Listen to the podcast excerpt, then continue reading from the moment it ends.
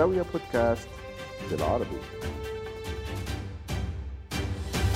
أهلا بيكم وملخص سريع لاهم أحداث الأسبوع اللي فات. يلا بينا. وجرت الأمور كما خطط لها. لا مش بنتكلم عن إزاي النادي الأهلي رجع تاني وتصدر الدوري المصري لكرة القدم. إحنا بنتكلم عن إزاي الاحتياطي الفيدرالي الأمريكي بعد اجتماعه على مدار يومين 31 يناير و1 فبراير قرر رفع أسعار الفايدة 25 نقطة أساس لنطاق ما بين 4.5 ل 4.3% ودي تعتبر أقل معدل زيادة من مارس اللي فات. ودي برضو جت زي ما المحللين كانوا متوقعين. والسبب معدل التضخم السنوي في الولايات المتحدة في ديسمبر اللي فات تباطأ ل 6.5% برضو زي ما المحللين كانوا متوقعين. وبعد صدور بيانات الفايدة رئيس مجلس الاحتياطي الفيدرالي الأمريكي جيروم باول قال إنه بيرحب بالتراجع اللي شفناه في معدل التضخم مؤخرا لكنه أشار إنه لسه بعيد عن مستهدفه اللي هو 2% وكرد فعل الأسواق مؤشرات الأسهم الأمريكية ارتفعت ولكن بشكل متفاوت وكالعادة تقريبا كل البنوك المركزية الخليجية هي كمان رفعت أسعار الفايدة علشان تحافظ على ربط عملتها بالدولار الأمريكي البنك المركزي السعودي رفع معدل العائد الرئيسي ب 25 نقطة أساس عشان يوصل ل 5.4% لإعادة الشراء و4.3% لإعادة الشراء المعاكس. مصر في الإمارات المركزي هو كمان رفع أسعار الفايدة ب 25 نقطة أساس ل 4.65%.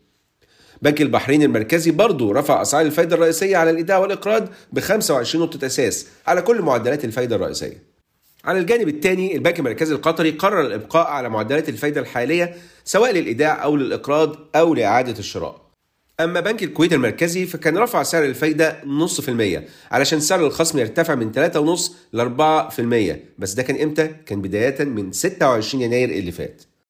أما في مصر فالبنك المركزي المصري قرر يخالف توقعات معظم المحللين وثبت أسعار الفايدة بالرغم من أن معدلات التضخم في ارتفاع وقال إنه عايز وقت علشان يقيم أثر سياسة التقييد الاستباقية اللي كان عملها في 2022 لما رفع فيها أسعار الفايدة ب 8% خلال السنة كلها منها 5% في الربع الأخير بس وإن اللي يهمه أكتر هو معدلات التضخم المتوقعة مش السائدة. لجنة المتابعة الوزارية المشتركة لتحالف أوبك بلس اللي هي منظمة البلدان المصدرة للنفط أوبك بلس حلفائها أوصت في اجتماعها الأربع اللي فات إن سياسة إنتاج النفط الحالية تفضل زي ما هي بدون تغيير. سياسة الإنتاج الحالية لأوبك بلس اللي كانت اعتمدتها المجموعة في 5 أكتوبر اللي فات هي خفض سقف الإنتاج إنتاج النفط ب 2 مليون برميل يوميا واللي تطبيقها كان ابتدى في نوفمبر اللي فات قبل ما أوبك بلس تقرر الإبقاء على نفس السياسة في آخر اجتماع ليها اللي كان في ديسمبر اللي فات. الاجتماع الجاي للجنة المتابعة الوزارية المشتركة هيكون في 3 إبريل إن شاء الله. وبما إننا بنتكلم عن النفط تعالوا نشوف أسعار الوقود في بعض الدول الخليجية. في الإمارات تم رفع أسعار الوقود لشهر فبراير بنسب ما بين 2.7% و10.4% مقارنة بأسعار يناير. وفي قطر تم رفع أسعار بيع الجازولين 91 في فبراير بنسبة 2.6% بس أسعار الديزل والجازولين 95 ما اتغيرتش عن يناير. صادرات قطر اللي بتشمل الصادرات الوطنية وإعادة التصدير كانت ارتفعت بمعدل 7.6% ل 10.5 مليار دولار في ديسمبر اللي فات. ده كان بدعم من ارتفاع صادرات الغاز الطبيعي المسال والغازات النفطية الأخرى واللي ارتفعت بدورها ب 13% على أساس سنوي ل 7.2 مليار دولار. على الجانب الثاني واردات قطر في ديسمبر ارتفعت ب 1.4% بس ل 2.8 مليار دولار. يعني فائض الميزان التجاري في قطر ارتفع ب 10% وصل ل 7.7 مليار دولار في ديسمبر. أما في عام 2022 ككل الفائض التجاري لقطر ارتفع ب 65% على أساس سنوي علشان يسجل 97 مليار دولار تقريبا نتيجة ارتفاع الصادرات ب 50% على أساس سنوي. لكن في الكويت الوضع مختلف. وزارة المالية هناك بتتوقع تفاقم عجز الموازنة في العام المالي 2023-2024 اللي هيبتدي في إبريل الجاي. ده نتيجة انخفاض الإيرادات وارتفاع المصروفات علشان يوصل ل 22.3 مليار دولار تقريبا. ده مقابل عجز متوقع للعام المالي الحالي هو 405 مليون دولار بس. عند 70 دولار البرميل الواحد من المتوقع انخفاض الإيرادات في الكويت ب 17% نتيجة توقعات بانخفاض الإيرادات النفطية ب 19.5% أما في مصر فعجز حساب المعاملات الجارية خلال الربع الأول من العام المالي 2022-2023 وده المنتهي في 30 سبتمبر 2022 عجز حساب المعاملات الجارية انخفض ب 20% تقريبا على أساس سنوي عشان يوصل ل 3.2 مليار دولار. التحسن كان نتيجة ارتفاع إيرادات السياحة والصادرات وإيرادات قناة السويس. ده غير إن الاستثمار الأجنبي المباشر ارتفع ل 3.3 مليار دولار مقابل 1.7 مليار دولار في الفترة المقارنة إيرادات السياحة ارتفعت بتقريبا 44% عشان توصل ل 4.1 مليار دولار لكن تحويلات المصريين بالخارج انخفضت ب 21% عشان توصل ل 6.4 مليار دولار. أما إيرادات قناة السويس فهي ارتفعت ب 19% وصلت لتقريبا 2 مليار دولار.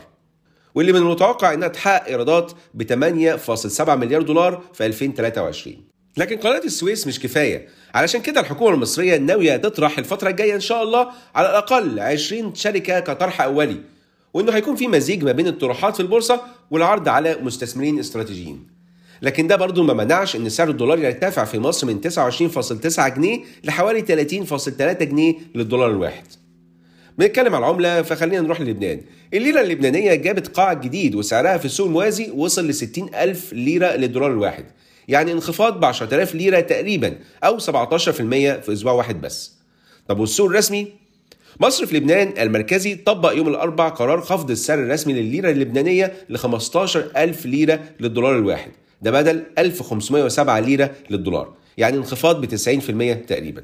ونروح للهند اللي كنا اتكلمنا عنها شوية الحلقة اللي فاتت بعد ما مجموعة أداني لغت طرح تكميلي لاسهمها بحوالي 2.5 مليار دولار. ده نتيجة انخفاض أسعار أسهمها على إثر انتقادات من شركة أبحاث أمريكية حوالين نزاهة المجموعة. مجموعة أداني دي بتشتغل في قطاعات مختلفة زي الطاقة والبنية التحتية واللي هي مملوكة لجوتام أداني أحد أغنى أغنياء العالم. كل ده بالرغم من إن الطرح كان تم تغطيته من المستثمرين ب 100% تقريبا من الأسهم المعروضة للبيع. وبكده المجموعة هترجع حصيلة الطرح للمستثمرين. المشكلة كلها بدأت لما شركة هيندنبرج ريسيرش المتخصصة في أبحاث الاستثمار باستهداف البيع المكشوف اللي هو ال short selling نشرت تقرير ليها وقالت فيه إن المجموعة الهندية قامت بعمليات احتيال من خلال إساءة استخدام الملاذات الضريبية في الخارج والتلاعب في الأسهم. أسهم شركة مجموعة أداني كانت فقدت 90 مليار دولار تقريبا من قيمتها السوقية بعد انتشار الأخبار دي واللي الشركة نفسها بتنفيها. ونروح للسعودية اللي أطلقت خدمة إصدار تأشيرة مرور مجانية للقادمين جوا. بيتم إصدارها فوريا مع تذكرة الطيران وممكن المستفيد منها الإقامة في السعودية لمدة أربع أيام وبتمتد صلاحية التأشيرة لمدة ثلاثة أشهر وممكن استخدامها كمان لأداء العمرة أو لحضور الفعاليات السياحية. الاقتصاد السعودي كان سجل معدل نمو 5.4% على أساس سنوي في الربع الرابع من سنة 2022 وده كان مدعوم بالقطاع النفطي والقطاع غير النفطي الاثنين مع بعض. واللي نموا بمعدل 6% تقريبا. وننهي البودكاست من تونس اللي الرئيس التونسي قيس سعيد عمل تعديل وزاري محدود وعين وزير للفلاحة اللي هي الزراعة ووزير للتربية وإن كان ما ذكرش أسباب. كل ده في الوقت اللي حكومة نجلاء بودن بتتعرض فيه لانتقادات كبيرة عشان عجزها عن حل مشاكل التونسيين. التونسيين اللي شكلهم كده ما بقوش متابعين. بعد ما أعلنت الهيئة العليا للانتخابات هناك إن نسبة المشاركة في دورة الإعادة للانتخابات التشريعية وصلت 11.4% بس. بس؟ آه بس. أمال أنت فاكر إيه؟ كان معاكم عمرو حسين الألفي من زاوية. تحياتي لكم. والسلام عليكم ورحمة الله وبركاته.